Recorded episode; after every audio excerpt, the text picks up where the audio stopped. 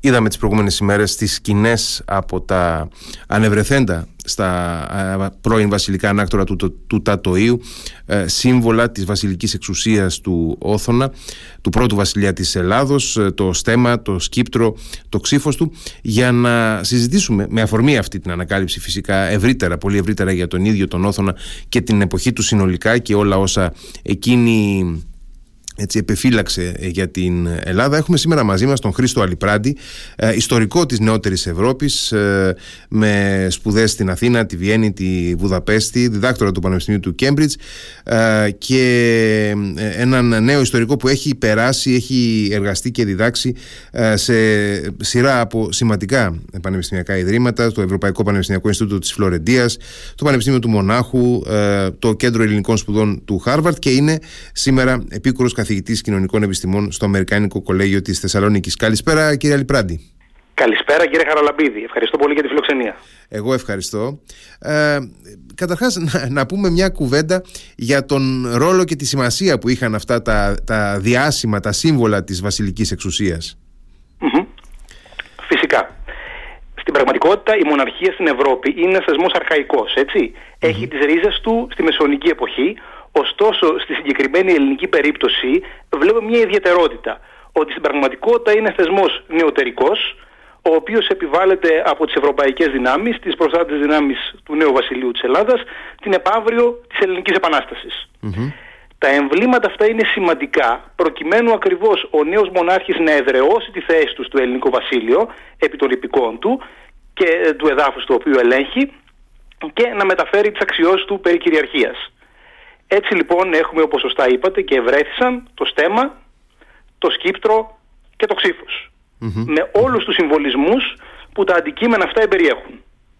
Ναι, οι οποίοι προφανώς είναι συμβολισμοί που έχουν σιγά σιγά συγκροτηθεί σε ένα βάθος ε, μεγάλου ε, έτσι, και έχουν συνδεθεί με τις, ε, ε με τις αναπαραστάσεις της βασιλικής εξουσίας ε, από τα βάθη του Μεσαίωνα. Ωστόσο, για να, για να έρθουμε έτσι για τα καλά στο 19ο αιώνα, πώς, ναι, ναι. πώς προκύπτει ένας νέος βασιλικός θεσμός, μια νέα μοναρχία μέσα ακριβώς μετά από την Ελληνική Επανάσταση; Πολύ σωστά. Θα πρέπει να πούμε στο σημείο αυτό ότι παρά το γεγονός ότι η Ελληνική Επανάσταση είναι γνωστή ενδεχομένως για τα ριζοσπαστικά της στοιχεία, έτσι, για τα δημοκρατικά της στοιχεία ακόμα, στην πραγματικότητα ακόμη και επαναστατημένοι Έλληνες από τη δεκαετία του 1820 φαντάζονταν με τα επαναστατικά τον εαυτό τους όχι σε κάποιο καθεστώς ρεπουμπλικανικό, Mm-hmm. άμα το πούμε έτσι, δηλαδή αβασίλευτης δημοκρατίας, αλλά ιδανικά σε καθεστώς το πολύ συνταγματικής μοναρχίας. Αυτός ήταν ο απότερος στόχος τους διότι είχαν δει από τις άλλες επαναστάσεις της εποχής, τα Ιταλικά κράτη και ούτω καθεξής, ότι αντίστοιχες κινήσεις ρεπουμπλικανισμού συνήθως καταδικάζονταν απερίφραστα σε αποτυχία από τις μεγάλες δυνάμεις. Ακόμα και ο γαλλικός ρεπουμπλικανισμός είχε ανατραπεί πλέον εκείνη την εποχή. Ακριβώς, ακριβώς, πολύ σωστά. Ουσιαστικά βλέπουμε λοιπόν ότι και η Γαλλία, ίσως κατά τρόπο φαινομενικά παράδοξο, είχε μοναρχία, είτε βασιλεία είτε αυτοκρατορία, μέχρι το 1870. Δηλαδή μετά την έξοδο του Όθωνα στην Ελλάδα, από την Ελλάδα και βλέπουμε ότι το πάγιο καθεστώς εκείνη την εποχή στην Ευρώπη, με την εξαίρεση ίσως της Ελβετίας, ήταν ακριβώς η μοναρχία.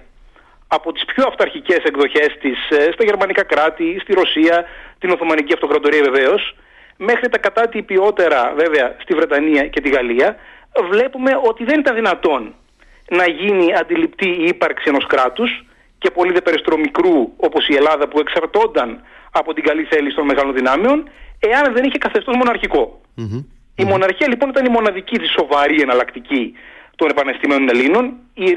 Ο ρεπουμπλικανισμός ήταν μια πολύ μικρή μειοψηφία μόνο μεταξύ των ε, τάξεών τους και στο καλύτερο το οποίο απέβλεπαν οι Έλληνες είναι μια μοναρχία στην οποία θα μοιράζονταν με τον μονάρχη το μεγαλύτερο δυνατό μέρος της εξουσίας και θα συμμετείχαν όσο γινόταν περισσότερο στη διαδικασία λήψης αποφάσεων. Άλλωστε, αν μπορώ να, ε, να, να, να, σχολιάσω και αυτό, όλα τα ε, νέα εθνικά κράτη που ανέκυψαν εκείνες τις δεκαετίες το 19ο αιώνα στην Ευρώπη, όλα ξεκίνησαν τον βίο τους με κάποια μορφή μοναρχίας, έτσι δεν είναι; Πολύ Έχουμε για παράδειγμα την περίπτωση του Βελγίου, ταιριάζει για συγκριτικούς λόγους, δημιουργήθηκε το 1830 όπως και η Ελλάδα, περισσότερο ανέμακτα βέβαια, δίχως τη, τη, τη μακρά περίοδο συγκρούσεων που γνώρισε η ελληνική περίπτωση, αλλά και αυτό είχε επίσης ένα μονάρχη με ξένες ρίζες, το Λεοπόλδο του Βελγίου, όπως εμείς είχαμε τον Όθωνα. Ο οποίος παραλίγο να έρθει και στην Ελλάδα. Ο οποίος οποίος ακριβώς βεβαίως παραλίγο να έρθει και στην Ελλάδα, αλλά προτίμησε φαίνεται τη βελγική περίπτωση. Ενώ ο Όθωνας είχε να αντιμετωπίσει την περίπτωση των κάπως πιο απίθαρχων από ό,τι φάνηκε Ελλήνων. Ε, αναρωτιέμαι και τι ρόλο έπαιξε ε, και το κίνημα του φιλελληνισμού εκείνη την εποχή διότι και η οικογένεια του Όθωνα είχε, διακρι... ναι, ναι. είχε διακριθεί τα προηγούμενα χρόνια για τα φιλελληνικά της αισθήματα, έτσι δεν είναι; Πολύ σωστά, πολύ σωστά. Και εδώ θίγεται ένα πολύ ενδιαφέρον σημείο που αφορά έτσι, μια βασική ιδιαιτερότητα της ελληνικής επανάστασης θα ε, αναφέρω σύντομα αυτή και άλλη μία. Πρώτα απ' όλα, σίγουρη η ελληνική επανάσταση, για να πάμε στα λίγο πριν τον Όθωνα, λαμβάνει χώρα σε μια εποχή επαναστάσεων γενικά και ειδικότερα σε, ένα, σε μια φάση, σε ένα κύμα μεσογειακών επαναστάσεων mm-hmm. στα 1820-21. Ωστόσο, η ελληνική επανάσταση διαρκεί βλέπουμε πολύ περισσότερο από τις υπόλοιπες συγκερινές της επαναστάσεις, mm. μια δεκαετία και πλέον μπορεί να πει κανείς, με συνεχείς μάχες σε ξηρά και θάλασσα. Και δεύτερον, χαρακτηρίζεται από το κίνημα του φιλελληνισμού, όπως σωστά είπατε. Αντίστοιχα, δεν υπάρχει, μπορούμε να πούμε, φιλιταλισμός ή φιλισπανισμός. Mm-hmm. Δεν πήγαν άλλοι εθελοντές στην Ισπανία ή τα Ιταλικά κράτη. Ξένοι μόνον ήρθαν στην Ελλάδα και αυτό αποτέλεσε το κίνημα ένα πολύ σημαντικό μοχλό πίεσης, ειδικά στην πλευρά των μεγάλων δυνάμεων, προκειμένου να αναγνωρίσουν αρχικά τα αιτήματα των Ελλήνων και στη συνέχεια να επιτρέψουν την απόσχηση ε, εδαφών από την Οθωμανική Αυτοκρατορία και τη δημιουργία ενός νέου ανεξάρτητου κράτους, μια συνθήκη που κάποια χρόνια πριν στα πλαίσια της μεταναπολεόντιας Ευρώπης θα θεωρούταν Έτσι λοιπόν έχουμε τον φιλελληνισμό με τα κλασικιστικά βέβαια έτσι και τα αρχαιολατρικά χαρακτηριστικά του που ουσιαστικά αποτελεί έτσι ένα μοχλό μια εικόνα θελτικής μεγάλης δυνάμεις προκειμένου να βοηθήσει τους επαναστημένους Έλληνες για το σκοπό τους. Στη Βαβαρία ιδιαίτερα έχουμε την ε, μοναδική συνθήκη μπορούμε να πούμε του κρατικού φιλελληνισμού. Έτσι. Αλλού στην Ευρώπη δηλαδή ο φιλελληνισμός ήταν ένα κίνημα από τα κάτω. Έτσι, ιδιαίτερα από τις μεσές ε, και εν μέρει τις ανώτερες τάξεις μπορούμε να πούμε. Στην Βαβαρία ωστόσο το κίνημα αυτό υποστηριζόταν ενθέρμος από τον βασιλιά από το 1825 Λουδοβίκο τον πρώτο. Τον πατέρα του Όθωνα. Τον πατέρα του Όθωνα βεβαίως, μια κληρονομιά που τη βλέπουμε ακόμα και σήμερα στο Μόναχο, mm-hmm. αρχιτεκτονικά, στα προπήλαια, τη γλυπτοθήκη και ούτω καθεξής.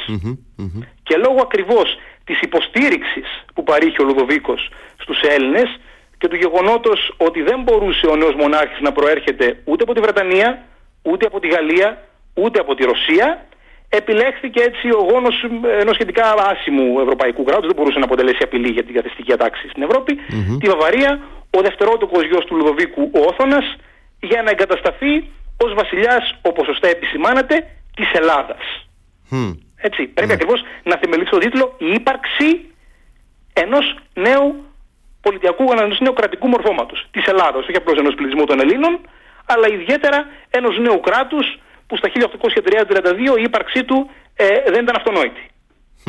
Πολύ σωστά βέβαια. Ε, ποια ήταν τώρα τα, τα, χαρακτηριστικά του ίδιου του Όθωνα, ο οποίος ε, εκλήθη να έρθει στην Ελλάδα και να ε, εντάξει, δεν ανέλαβε αμέσως βέβαια λόγω της ναι, ε, ναι, ναι. της πρώιμης ηλικίας του, αλλά εν πάση περιπτώσει, ε, όπως και να έχει και, και με την ενηλικίωσή του που ανέλαβε τα βάρη της, ε, της εξουσίας σε ένα ουσιαστικά ε, ελαίο θεού σύστημα διακυβέρνησης ήταν αρκετά νέος και άπειρος οπότε φαντάζομαι ότι θα, θα έπαιξε πολύ μεγάλο ρόλο και το περιβάλλον του. Ναι, ναι, ναι. Βεβαίως. Έχετε απόλυτο δίκιο. Όντως ο Όθωνας όταν έφτασε στην Ελλάδα ήταν μόλις 17 ετών, στα 1833-18 το 1834, ανέλαβε τα καθήκοντά του το 1835 ενώ είχε προηγηθεί ουσιαστικά ορισμένα χρόνια Τα χρόνια αυτά της αντιβασιλείας, ε, ναι μεν φαίνονται θεωρητικά λίγα, ωστόσο είναι αρκετά σημαντικά από άψη συγκρότησης του νεότερου ελληνικού κράτους, της κρατικής μηχανής δηλαδή. Ναι. Βλέπουμε ότι οι Βαβαροί η Αντιβασιλεία ιδιαίτερα έρχεται στην Ελλάδα και αναλαμβάνουν να χτίσουν περίπου εκ του μηδενός έναν κρατικό μηχανισμό, μια διοίκηση, μια γραφειοκρατία για το νέο κράτος, όπως βεβαίως φαντάζονταν εκείνοι ότι θα έπρεπε να είναι. Και με βάση, με βάση όλα όσα είχαν στο μυαλό τους από το γερμανικό περιβάλλον προφανώς. Εννοείται, από το γερμανικό περιβάλλον, το βαβαρικό και ιδιαίτερα μην ξεχνάμε και τις γαλλικές που το βαβαρικό περιβάλλον είχε δεχτεί ήδη από την Απολεόντια εποχή. Βέβαια. Έτσι. Πολύ σωστά. Οπότε έχουμε μια αμέσως βαβαρική και αμέσως γαλλική επιρροή στην κρατική συγκρότηση, στην δημιουργία του συστήματος δικαιοσύνης. Για παράδειγμα, στα νοσοκομεία, τα σχολεία, ε, την κρατική συγκρότηση εν γέννη και ούτω καθεξής.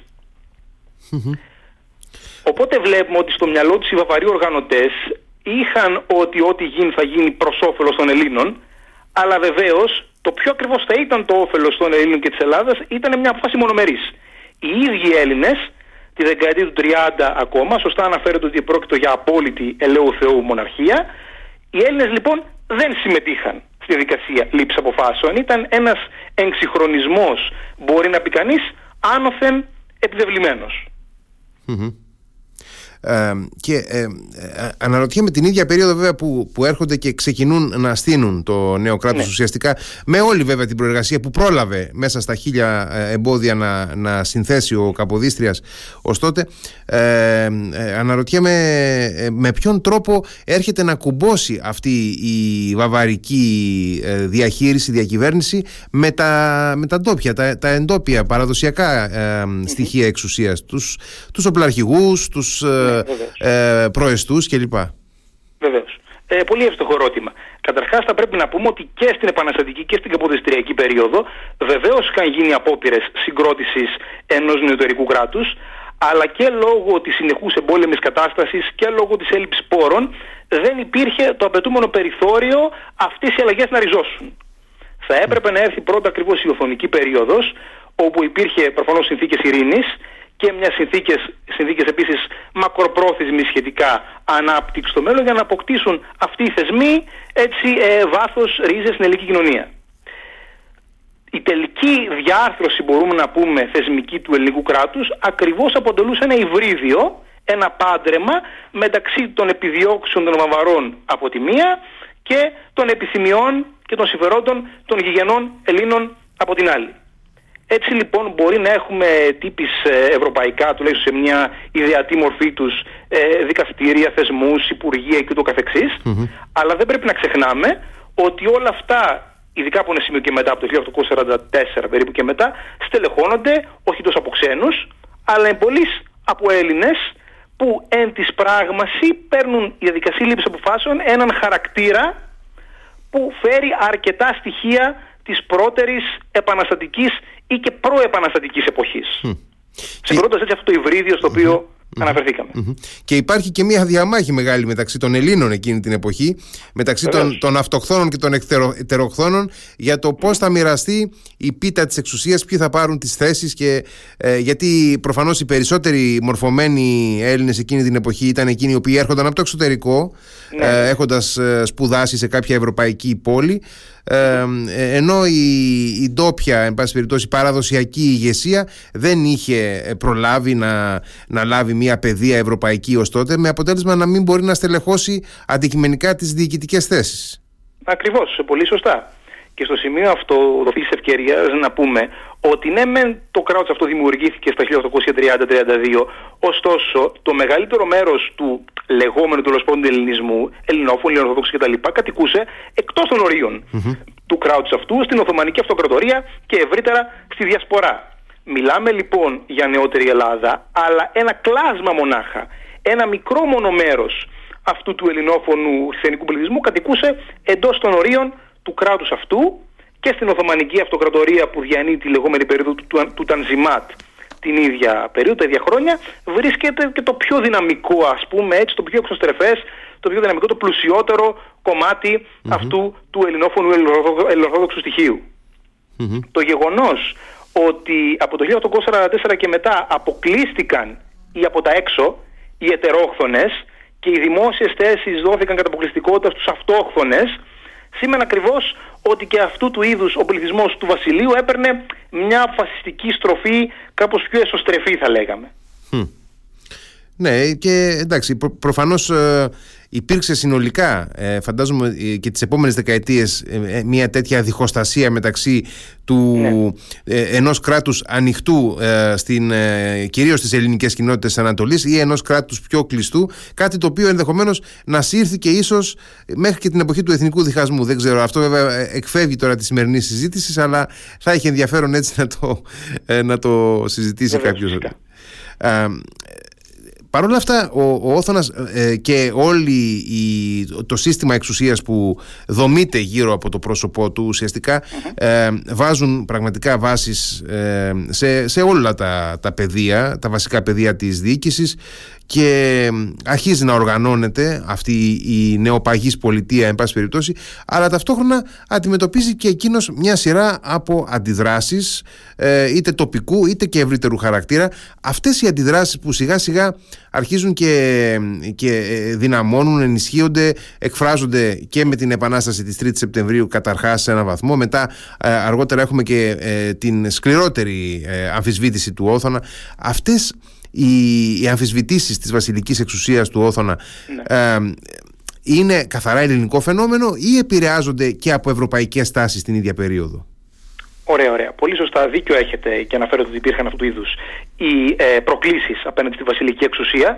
Καθόλου δεν είναι αποκλειστική ιδιαιτερότητα. Παρατηρούνται και στην Ευρώπη της, όπως την αποκαλούμε εξάλλου, εποχής των επαναστάσεων, αλλά βεβαίως έχουν και ένα ιδιαίτερο ελληνικό τοπικό χρώμα. Τι θέλω να πω; Ότι στις απαρχές, στην πρώιμη φάση της βασιλείας του Όθωνα, η δεκαετία 1830 μέσα της δεκαετίας αυτής, ακόμα δεν έχουν δεχτεί όλοι οι κάτοικοι του βασιλείου τη νέα μορφή συγκεντρωτικής διακυβέρνησης που ήθελαν να επιβάλλουν οι Βαβαροί. Οι Μανιάτες για παράδειγμα στασιάζουν το 1844. mm Οι εξεγέρες όμως αυτές καταστήλονται με, πρέπει να το αναφέρουμε, αιματηρό τρόπο, με βαθμό που να μην υπάρχει πια αμβολία από ποια πλευρά εκπορεύεται η εξουσία και η διαδικασία λήψης αποφάσεων, αλλά σταδιακά, στη διάρκεια της 30 ετία του Όθωνα, τέτοιου είδους αντιδράσεις πάβουν. Δηλαδή να θέλει μια κοινότητα να αποσχιστεί, για παράδειγμα, και να θέλει να έχει ένα δικό της προνομιακό ρόλο εντός του βασιλείου.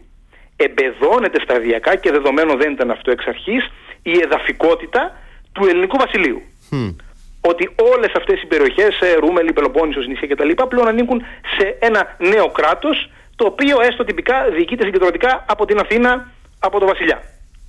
Από εκεί και πέρα, από τη δεκαετία του 40 και μετά, 1843-44 όπως σωστά αναφέρατε, το διακύβευμα γίνεται κάπως διαφορετικό. Όχι αν θα ανήκουμε στο νέο βασίλειο, στο νέο κράτος, αλλά εντός πλέον αυτού του παιχνιδιού, αυτού του βασιλείου, ποιον ακριβώς ρόλο θα έχουμε. Πώς μπορούμε δηλαδή να διαπραγματευτούμε καλύτερα με τη βασιλική εξουσία για τη μεγιστοποίηση των δικαιωμάτων και των συμφερόντων μας.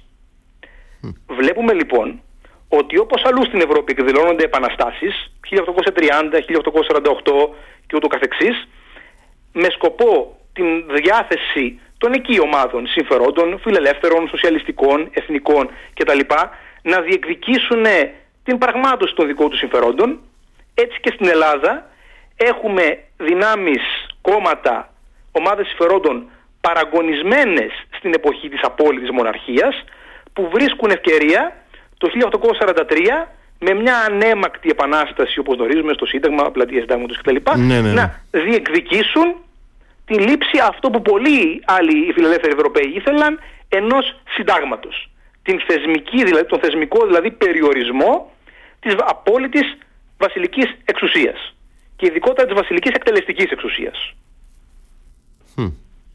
Ε, και επειδή ε, περιγράφουμε αυτές τις ομάδες ε, αντίδρασης, πίεσης απέναντι στη βασιλική εξουσία αναρωτιέμαι Καταρχάς, ε, ποιες ε, αντίστοιχα ομάδες και προσωπικότητες συνέθεσαν το σύστημα εξουσίας γύρω από τον Όθωνα και το πολιτικό και το διοικητικό και αν εν τέλει ε, αυτές οι προσωπικότητες και οι ομάδες οι οποίες ε, εγείρονται ας πούμε το, το 1843 εναντίον του ε, νεαρού ακόμα πια ε, αλλά οπωσδήποτε πιο έμπειρου ε, Όθωνα εάν ε, ενσωματώνονται μετά την Επανάσταση του 1843 μέσα στο, στο πολιτικό και διοικητικό σύστημα της μοναρχίας; Βεβαίως. Βλέπουμε λοιπόν ότι ενώ στη δεκαετία του 1830 θέσεις κλειδιά στο νεοπαγές ελληνικό βασίλειο ε, βρίσκονται στην κυριαρχία ξένων κυρίως, άμεσων συμβούλων του Όθωνα από το εξωτερικό. Από το 1844 και μετά το σκηνικό αλλάζει και ενσωματώνονται προβεβλημένες έτσι, φιγούρες της ελληνικής και επαναστατικής και μεταπαναστατικής περίοδου. Η ιδιαίτερη μνήα αξίζει ε, στο σημείο αυτού στους επικεφαλείς των λεγόμενων ξενικών κομμάτων στην Ελλάδα, αγγλικό, γαλλικό, ρωσικό και ειδικότερα δε στον Ιωάννη Κολέτη, ο οποίος αποτέλεσε εξάλλου και τον πρώτο συνταγματικό πρωθυπουργό του οθωνα 1844 με 1847 μέχρι το θάνατό του. Το σύστημα διοικητικό και πολιτικό το οποίο φτιάχνει ο Κολέτης ε, για τον Όθωνα, επί των ημερών του Όθωνα, ουσιαστικά διαμορφώνει ένα πολιτικό παιχνίδι στο οποίο η κοινοβουλευτική και πολιτική ισχύς βρίσκεται στα χέρια ε, των επικεφαλής των ξενικών αυτών με τον μονάρχη βεβαίως σε ρόλο ρυθμιστή. Στο σημείο αυτό να αναφέρουμε ότι σίγουρα βέβαια μετά το Σύνταγμα του 1844 ο μονάρχης διατηρούσε εκτεταμένες ακόμα εξουσίες. Ναι, βέβαια, βέβαια. Αυτό βέβαια δεν είναι ευρωπαϊκή πρωτοτυπία. Κι αλλού στην Ευρώπη συνέβαινε αυτό με συνταγματικές μοναρχίες. Δηλαδή και μετά το 1867 στην Αυστρο-Ουγγαρία για παράδειγμα, 1870-1871 στη Γερμανία, για να μην μιλήσουμε για τα αυταρχικές ε, Ρωσία και Οθωμανική Αυτοκρατορία. Και ε, στα συνταγματικά περιβάλλοντα της κεντρικής και δυτικής Ευρώπης οι μονάρχες εξακολουθούσαν να απολαμβάνουν διευρυμένων εξουσιών και όχι σπάνια να παρεμβαίνουν στην καθημερινή πολιτική πρακτική. Το γεγονός όμως, αν το καλοσκεφτούμε, ότι στην Ελλάδα ίσχυε ήδη από ένα τόσο πρώιμο στάδιο σχεδόν καθολικό δικαίωμα ψήφου, τυπικά 9 στους 10 Έλληνες πολίτες είχαν δικαίωμα να ψηφίσουν. Mm-hmm. Διόλου δεδομένο δεν είναι αυτό. Δεν συνέβαινε πουθενά άλλου στην Ευρώπη την ίδια εποχή κάτι τέτοιο, ούτε καν τυπικά. Έτσι. Οπότε υπήρχε η αίσθηση, έστω και ως βαλβίδα από συμπίεσης της πολιτικής πίεσης αν θέλετε, ότι ναι, το μεγαλύτερο μέρος του πληθυσμού του Βασιλείου μπορούσε να μετάσχει στη διαδικασία λήψης των αποφάσεων. Μια πολύ προωθημένη πολιτική κατάσταση δηλαδή για μια πρώην Οθωμανική επαρχία εξάλλου. Ναι, βέβαια. Μέχρι, μέχρι, πριν από ε, ελάχιστα χρόνια ήταν η Οθωμανική επαρχία. Ε, φυσικά, σκεφτείτε το 1844, μια 25 ετία πριν, θα ήταν ανήκουστο κάτι τέτοιο. Και δεν είναι πολλά τα χρόνια. Ε, βέβαια, ε, καθόλου πολλά. Ε, αναρωτιέμαι, ε, επειδή γνωρίζουμε φυσικά και την ε, φυσιογνωμία και τη δομή αυτών των πρώιμων κομματικών σχηματισμών που ναι. έχουμε το, εκείνη την εποχή, την εποχή του Όθωνα ε, αναρωτιέμαι και τι ρόλο έπαιζαν ε, οι τοπικοί παράγοντες και οι οικογένειες δηλαδή στον τρόπο με τον, ναι. οποίο, στον τρόπο με τον οποίο ο βασιλιάς είχε γίνει ρυθμιστής της πολιτικής ζωής μεταξύ αυτών των, των κομμάτων με ποιο τρόπο έτσι, ε, ερχόταν να, να δέσει συνολικά και η τοπική επιρροή των διαφόρων ισχυρών οικογενειών; Έχετε πολύ δίκιο που φύγετε αυτό το ζήτημα, γιατί δεν πρέπει να ξεχάσουμε ότι σε αυτή τη φάση η Ελλάδα είναι ακόμη σε ένα μεταβατικό στάδιο μεταξύ πρώιμης νεωτερικής και νεωτερικής εποχής. Και είμαστε επίσης σε ένα στάδιο όπου οι επικοινωνίες εντός του βασιλείου είναι τελείως στοιχειώδεις. Δεν υπάρχουν κραταμένο σύστημα δρόμων, οι σιδηρόδρομοι είναι ακόμα ανύπαρκτοι και ε, το πολύ πολύ οι βασικές μεταφορές να γίνονταν διαθαλάσσεις. Έτσι. στο πλαίσιο αυτό, στο καθεστώς αυτό, το τοπικό στοιχείο ήταν ιδιαίτερα έντονο. Τα ξενικά κόμματα στα οποία αναφερόμαστε ουσιαστικά δεν ήταν τίποτα παραπάνω παρά χαλαρές οικογενειακές και τοπικές συμμαχίες μεταξύ πάλι τοπικών οικογενειών. Έτσι, δηλαδή η τοπική ε, πρόκριτη προεστή του Άρχους για παράδειγμα, της Αχαΐας, ε, της Αττικής είχαν ένα πελατειακό δίκτυο που πυραμιδοειδώς διαθρονόταν γύρω τους και κινητοποιώντας το δίκτυο αυτό και εκλογικά. Μετά το 1844 ήταν σε θέση να εμπεδώσουν, να εμπεβαιώσουν και δημοκρατικά την εξουσία τους και ουσιαστικά να ε, αποκτήσουν μια θέση ανανομένης ισχύως και έναντι του μονάρχη ο οποίος βεβαίως, όπως είπαμε, προσπαθούσε να διονύσει ένα όσο γινόταν μεγαλύτερο μέρος της ε, πρώην απόλυτης εξουσίας του. Ε, να πάμε έτσι και λίγο στο κομμάτι της ε, διεθνούς, της εξωτερικής πολιτικής στο, οποίο, στο οποίο από ό,τι φαίνεται ο Όθωνας είχε ρίξει σημαντικό κομμάτι του βάρους ε, τον ενδιέφερε πάρα πολύ. Μόνον ότι ήταν ε, επικεφαλής, ήταν ηγέτης ενός πολύ μικρού και αρκετά ανίσχυρου κράτους προφανώς ε, είχε την προσοχή του στραμμένη ιδιαίτερα έτσι, προς την διεθνή πολιτική στις σχέσεις με την πολύ κρατεά ακόμα τότε παρά τα προβλήματά της Οθωμανική Αυτοκρατορία και φυσικά και στις σχέσεις της Ελλάδας με τις ε, ευρωπαϊκές δυνάμεις. Τι, τι είχαμε εκεί συνολικά; Βεβαίως. Ε, εδώ καταρχάς πρέπει να ε, τονίσουμε δύο βασικές συνισταμένες που κυριαρχούν, δεσπόζουν σε όλη την περίοδο. Πρώτα απ' όλα το γεγονός ότι το ελληνικό βασίλειο βρισκόταν υπό την προστασία έτσι, των μεγάλων δυνάμεων Βρετανία, Γαλλία, Ρωσία. Δεν νοούνταν να πάρει θέση η μικρή Ελλάδα σε εκείνη την εποχή, διεθνή, στην διεθνή πολιτική σκακέρα, δίχως την πρώτερη έγκριση των μεγάλων αυτών Και δεύτερον, δεν πρέπει να παραγνωρίζουμε το ρόλο της μεγάλης ιδέας, έτσι, η οποία διακηρύχθηκε από τον Ιωάννη Κολέτη στα 1844 την εποχή βέβαια εκείνη ακόμα η μεγάλη ιδέα είχε περισσότερο το, έναν χαρακτήρα πολιτιστικό μπορούμε να πούμε όχι τόσο μιας επιθετικής, εδαφικής, mm-hmm. στρατηγικης σε βάρος της Οθωμανικής Αυτοκρατορίας.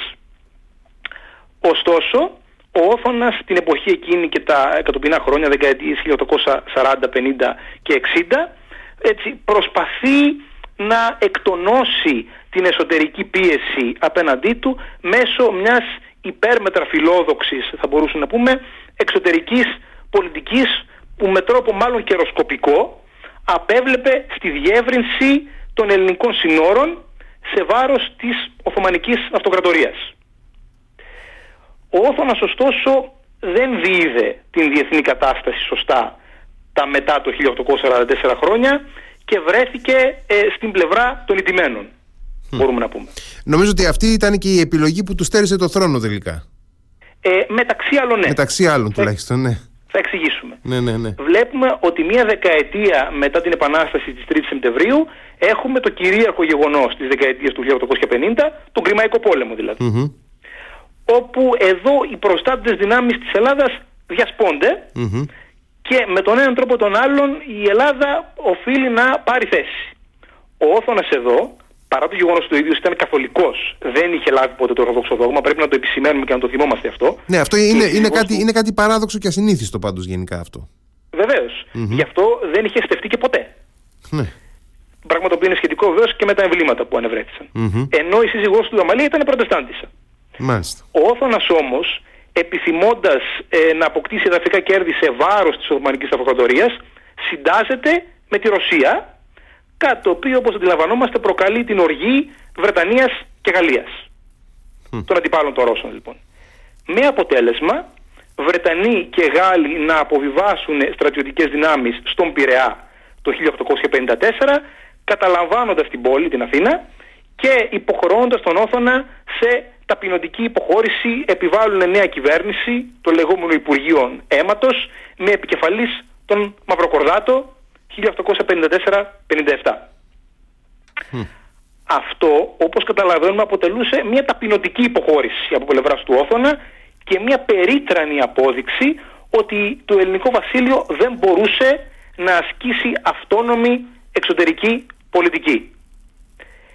Υποκινούμενες από την Ελλάδα εξεγέρσεις την ε, Ήπειρο και τη Θεσσαλία κατεστάλησαν το 1854, οπότε ούτε και έτσι ε, κατέστη εφικτή η επάυξηση των ελληνικών συνόρων ενώ και η ήττα της Ρωσίας το 1856 στον Κρημαϊκό πόλεμο στην ουσία σφράγισε αυτήν την αποτυχημένη θα λέγαμε στροφή της οθονικής εξωτερικής πολιτικής. Και ε, πέραν από τη ε, δυσαρέσκεια που προφανώς εξ αντικειμένου συσσωρεύτηκε μεταξύ των ε, ε, κυβερνήσεων της ε, Βρετανίας και της Γαλλίας απέναντι στο πρόσωπο του Όθωνα και ενδεχομένως και μιας διαρκούς υποψίας για ε, φιλορωσισμό ε, ίσως του, του βασιλιά Βέβαια, της ναι. Ελλάδος γιατί πάντοτε υπήρχε ο, ο φόβος, ο έντονος φόβος εκείνη την εποχή ότι η Ρωσία θα βρει ερίσματα στα θερμά νερά της Μεσογείου και θα, ε, θα πλήξει εν πάση περιπτώσει την, τουλάχιστον την κυριαρχία της Βρετανίας στη, στη Μεσόγειο έτσι δεν είναι; Ε, τι, ποιοι άλλοι παράγοντες ε, είχαν, ε, συνέβαλαν ε, τελικά στο να οδηγηθεί ο Όθωνας στην έκπτωση από το θρόνο. Βεβαίως. Είμαστε λοιπόν στα μέσα της δεκαετίας του 1850 η εξωτερική πολιτική που του Όθωνα έχει αποτύχει και ο βασιλιάς είναι πλέον όλο και περισσότερο αντιδημοφιλής. Μην ξεχνάμε ότι δεν έχει μπορέσει να επεκτείνει τα ελληνικά σύνορα, είναι καθολικός, με βασίλισσα προτεστάντισσα σε μια χώρα συντριπτικά ορθόδοξη, το οποίο αποτελούσε σημαντικό πεδίο έρηδας για την εποχή εκείνη και κυρίως μια πολύ σημαντική διάσταση mm-hmm. για οποιαδήποτε βασιλική δεν έχει μετά από τόσα χρόνια στο θρόνο κατορθώσει να παρέχει διάδοχο. Έτσι. Οπότε πλέον ο Όθων είναι μεσήλικας περίπου, είναι άνω των 40 πια και η δυναστεία του δεν έχει ορατό μέλλον. Ήδη λοιπόν από τη δεκαετία του 1850 πλήθαιναν οι ψήθυροι και οι υποψίες για το ποια θα ήταν η επόμενη μέρα στον ελληνικό θρόνο και αν η δυναστεία των Βίτελσμπαχ θα εξακολουθούσε να ηγεμονεύει. Και στο σημείο αυτό έχουμε μια άλλη σημαντική ευρωπαϊκή εξέλιξη, να μην ξεχναμε ότι στα 1859 ξεκινάει έτσι πιο δυναμικά και η Ιταλική ενοποίηση ε, πλησίων της Ελλάδας. Το γνωστό ριζορτζιμέντο. Το γνωστό ακριβώς ριζορτζιμέντο ε, υπό την καθοδήγηση του Πεδεμοντίου της αρδινιας και του Πρωθυπουργού Καμίλο Καβούρ. Οπότε μέσα σε λίγα χρόνια, 1859-61, ένα κράτος όχι πάρα πολύ ισχυρό, θα έλεγε κανείς το Πεδεμόντιο, μεγαλική υποστήριξη, κατορθώνει να εκδιώξει την Αυστρία από την Ιταλική Χερσόνησο και να ενοποιήσει τη Χερσόνησο αυτή δημιουργώντας το βασίλειο πια της Ιταλίας. Συγκριτικά, οι Έλληνες προφανώς παρακολουθούσαν τις εξελίξεις αυτές και απογοητεύονταν που ο Όθωνας δεν ήταν ουσιαστικά ικανός να εξελιχθεί σε έναν Βίκτορα Εμμανουήλ της Ελλάδας και των Βαλκανίων. Στο κοινοβούλιο της εποχής ε, νέοι πολιτικοί καλούσαν για την Ελλάδα να γίνει ένα είδος παιδεμοντίου της Ανατολής. Ένα ρόλο που ο Όθωνας φαινόταν ανεπαρκής να αναλάβει. Οπότε τα χρόνια μεταξύ 1859 και 1862 χοντρικά είναι τα χρόνια της λεγόμενης, του λεγόμενου αντιδυναστικού αγώνα που ο Όθωνας σταδιακά αποκτά όλο και λιγότερα ερίσματα. Η λεγόμενη χρυσή νεολαία της εποχής μέσα από την οποία αναδείχθηκαν νέοι πολιτικοί άντρες όπως ο επαμεινώντας Δελγιώργης εντείνει ουσιαστικά τις πιέσεις για έξωση του Όθωνα και αντικατάσταση προσοχή της δυναστείας. Δεν μιλάμε εκ νέου εδώ για ρεπουμπλικανισμό. Έτσι, έτσι. Αυτό για δημοκρατία μιλάμε για αντικατάσταση. Δηλαδή να φύγει ένας βασιλιάς και απλώς να έρθει ένας άλλος δυνητικά πιο ικανός με ισχυρότερες διεθνείς συμμαχίες. Σωστά, σωστά. Το 1862 αφού είχαν κλείσει τρεις δεκαετίες του Όθωνα στο θρόνο λαμβάνει χώρα μία ακόμα τελευταία εξέγερση αυτή τη φορά ο Όθωνας συμβουλεύεται τις μεγάλες δυνάμεις οι οποίες δεν τον στηρίζουν. Βρετανία, Γαλλία όπως είπαμε ήταν ούτως ή άλλως εχθρικές απέναντί του. Η Ρωσία ήταν αποδυναμωμένη και μην έχοντας άλλα ερίσματα σημαντικά εσωτερικά ή εξωτερικά ο Όθωνας υποχρεούται σε έξωση, σε αποχώρηση δηλαδή από την Ελλάδα. Σημαντικό είναι να πούμε και αυτό έχει να κάνει και με τα εμβλήματα ότι ναι μεν ο Όθωνας υποχρεώθηκε να φύγει ωστόσο ο ίδιος δεν παρατήθηκε ποτέ του ελληνικού θρόνου. Πήρε τα εμβλήματα μαζί του ε, στην Βαβαρία, όπου και πέθανε πέντε χρόνια μετά το 1867, αλλά πάντα, ανεξάρτητα από τις εξελίξεις στην Ελλάδα, διατηρούσε τον τίτλο του βασιλέα της Ελλάδος. Ναι, και ο, διάδοχ, ο, ε, ο διάδοχος του, εν πάση περιπτώσει, στο θρόνο, ο, ο νέος ε, ε, βασιλιάς, ο βασιλιάς Γεώργιος ο πρώτος, ε, έγινε βασιλιάς των Ελλήνων. Βεβαίως. Mm-hmm. Ακριβώς. Είναι, είναι σημαντική αυτή η αλλαγή. Θα πρέπει εδώ να σταθούμε λίγο, γιατί βλέπουμε ότι πλέον τρεις δεκαετίες μετά την αναγνώριση του ελληνικού κράτους, η ύπαρξη της Ελλάδας θεωρούταν πλέον δεδομένη. Mm-hmm. Η Οθωμανική Αυτοκρατορία δεν διεκδικούσε πια την επιστροφή των εδαφών αυτών της Νότιας Βαλκανικής στην κυριαρχία της, ενώ πλέον και από το 1850 υπήρχε το αυτοκέφαλο της ελληνικής εκκλησίας. Δεν συνδεόταν δηλαδή ούτε καν η εκκλησία της Ελλάδας με το Οικουμενικό Πατριαρχείο, με τον Οικουμενικό Θρόνο. Ε, Οπότε ότι υπήρχε Ελλάδα αυτό ήταν δεδομένο. Χρειαζόταν όμως ο νέος μονάρχης την επιβεβαίωση ότι όντως η εξουσία και ο θρόνος του στηρίζεται πράγματι στην αποδοχή του ίδιου του πληθυσμού των Ελλήνων, δεδομένου και του τρόπου με τον οποίο είχε αποχωρήσει του ανώμαλου ο προκατοχός του. Ότι θα ήταν δηλαδή ένας βασιλιάς, ένας Γεώργιος με την έγκριση έστω των Ελλήνων του σώματος πληθυσμού με σκοπό να αποφύγουμε βεβαίως ανάλογες καταστάσεις στο μέλλον ήταν κάτι το οποίο έπρεπε και για λόγους προπαγάνδας όπως καταλαβαίνουμε να ε, επιβεβαιωθεί. Ε, και κλείνοντας, επειδή φτάσαμε σχεδόν στο, στο τέλος του χρόνου μας κλείνοντας, θα ήθελα να μας πείτε δύο κουβέντες για την, ε, την κληρονομιά που άφησε εν πάση περιπτώσει ο Όθωνας ο οποίος ε, ως ε, ηγέτης ο ίδιος και ως ε, επικεφαλής ενός πλέγματος εξουσίας διοίκησε ε, αυτή, τη, αυτή τη χώρα την ε, ακόμα αρκετά μικρή και αρκετά αδύνατη, τη δίκησε επί τρεις δεκαετίες. Ε, Υπήρξαν στοιχεία της πολιτείας του, της βασιλείας του, τα οποία επιβίωσαν ε, στο χρόνο περισσότερο από τη δική του παρουσία στην Ελλάδα. Βεβαίως. Ε, στο σημείο αυτό να πούμε ότι η παλαιότερη ιστοριογραφία είναι κάπως αυστηρή με τον Όθωνα, τον κατέκρινε ως ε, αυταρχικό, αντιδραστικό αλλά στην πραγματικότητα βλέποντας το συγκριτικά αντιλαμβανόμαστε ότι ο Όθωνας ε, δεν ήταν περισσότερο αυταρχικός από τους άλλους Ευρωπαίους μονάρχες και μάλιστα συνταγματικούς mm-hmm. της εποχής του. Ο Όθωνας ήταν ένα παιδί ακριβώς της εποχής του. Προσπαθούσε να ασκήσει τα βασιλικά του καθήκοντα όχι με πολύ διαφορετικό τρόπο από ό,τι οι άλλοι συναδελφοί του μπορούμε να πούμε. Ενώ η βασικότερη κληρονομιά του αφορούσε ακριβώς, όπως είπαμε και προηγούμενα, στην συγκρότηση κράτους. Βλέπουμε δηλαδή, πράγμα διόλου δεδομένο στην Καποδιστριακή για παράδειγμα εποχή, ότι ο Όθωνας αποχώρησε όντως και ακολούθησε μια σύντομη περίοδος εμφυλίου πολέμου 1862-63, ωστόσο το κράτος δεν παρέλυσε και δεν διαλύθηκε όπως τη μετακαποδιστριακή περίοδο. Υπουργεία, δικαστήρια, σχολεία, νομαρχίες, κατά το μάλλον ή το ήτον, εξακολούθησαν να λειτουργούν ακόμη και αν ε, η δυναστεία ουσιαστικά αντικαταστάθηκε από μια άλλη.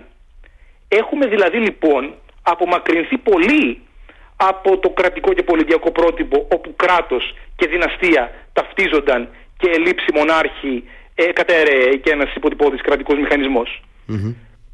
Η Ελλάδα σταδιακά αρχίζει να βρίσκεται κάπως πιο κοντά στο πρότυπο το διοικητικό της κεντρικής και δυτικής Ευρώπης, το Βεμπεριανό αν τολμάμε να χρησιμοποιήσουμε τον όρο, με συγκεκριμένες κρατικές υπηρεσίες στελεχωμένες πλέον από Έλληνες, να συνεχίζουν να υπάρχουν και παρά έτσι τις επιμέρους ε, πολιτικές αναταράξεις μπορούμε να πούμε παρά και μια αλλαγή πολιτιακή τόσο μεγάλη όπως η αλλαγή της δυναστείας. Και εδώ ακριβώς στο γεγονός της ύπαρξης των θεσμών αυτών που σήμερα τόσο αυτονόητοι μας φαίνονται βρίσκεται και η πολυτιμότερη και επιτυχημένη μπορώ να πω κληρονομιά της εποχής του Όθωνα. Εξαιρετική η συζήτηση μαζί σας κύριε Αλιπραντή. Ε, ευχαριστώ πάρα πολύ για το χρόνο που μας διαθέσατε. Ε, γιατί νομίζω ότι δώσαμε μια έτσι ε, πολύ περιεκτική αλλά και πανοραματική ταυτόχρονα αντίληψη του ίδιου του Όθωνα ως πρόσωπο και της εποχής του συνολικά. Mm-hmm, βεβαίως. Να είστε καλά, ευχαριστώ πάρα πολύ. Και εγώ σας ευχαριστώ. Καλή σας συνέχεια. γεια σας. Γεια.